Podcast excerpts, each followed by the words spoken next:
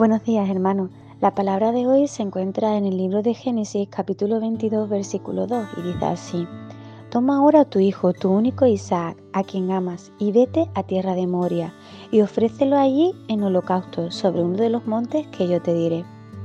Abraham es considerado el padre de la fe, y a lo largo de su vida pasó por múltiples pruebas.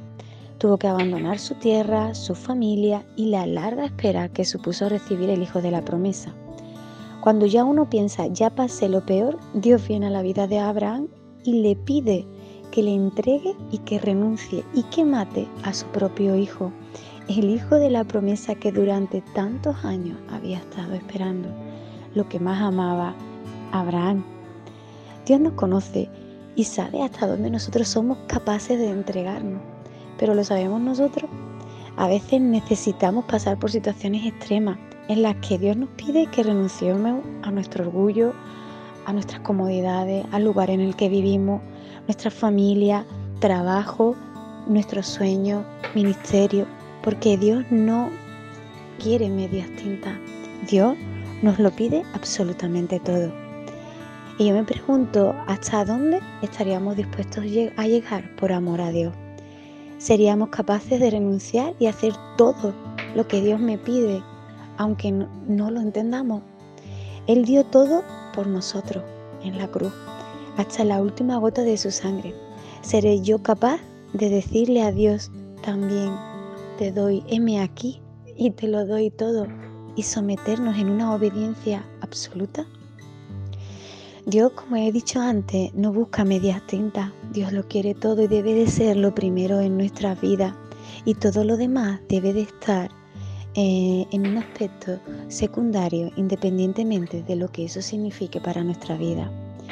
Me acordaba también de la historia de Ruth, de una mujer que conoció a Dios en medio del dolor y que renunció a toda su vida, a su país, su familia, sus creencias, porque quería conocer al Dios de Israel. Y fue como Abraham, una mujer de fe, y como Abraham fue una mujer comprometida con Dios, capaz de, en medio del dolor y de la pérdida, seguir abogando por conocer a ese Dios de esperanza. Y yo me pregunto si estamos dispuestos a pagar el precio que supone el servicio a Dios. Es importante saber que Dios siempre nos va a sorprender y que a veces cuando Dios nos pide que renunciamos, que renunciemos a algo, que Dios tiene algo mejor y porque lo primero que debemos de tener en nuestras vidas es nuestro amor hacia Él. Y siempre Dios nos va a proveer de aquello que verdaderamente necesitamos. ¿Es Dios el dueño de toda tu vida o es el dueño de solamente una pequeña parte? ¿O solo lo dejamos actuar en aquellas áreas en las que estamos dispuestos a ceder? Pero cuando Dios nos pide algo que va más allá de nuestro propio entendimiento, no somos capaces de sacrificar nada. Y a veces eh, debemos de preguntarnos si somos capaces de darlo todo sin preguntar, sin objeciones. Somos, queremos verdaderamente menguar y dejar que Dios crezca en nuestras vidas. Somos capaces de renunciar a nuestra propia vida, a nuestro propio orgullo, nuestra propia forma de ver las cosas solamente porque Dios nos lo pide. En, Marcos 12:30 dice, Amarás a tu Dios, al Señor tu Dios, con todo tu corazón, con toda tu alma, con toda tu mente y con toda tu fuerza. En este versículo vemos que es un mandato, amarás.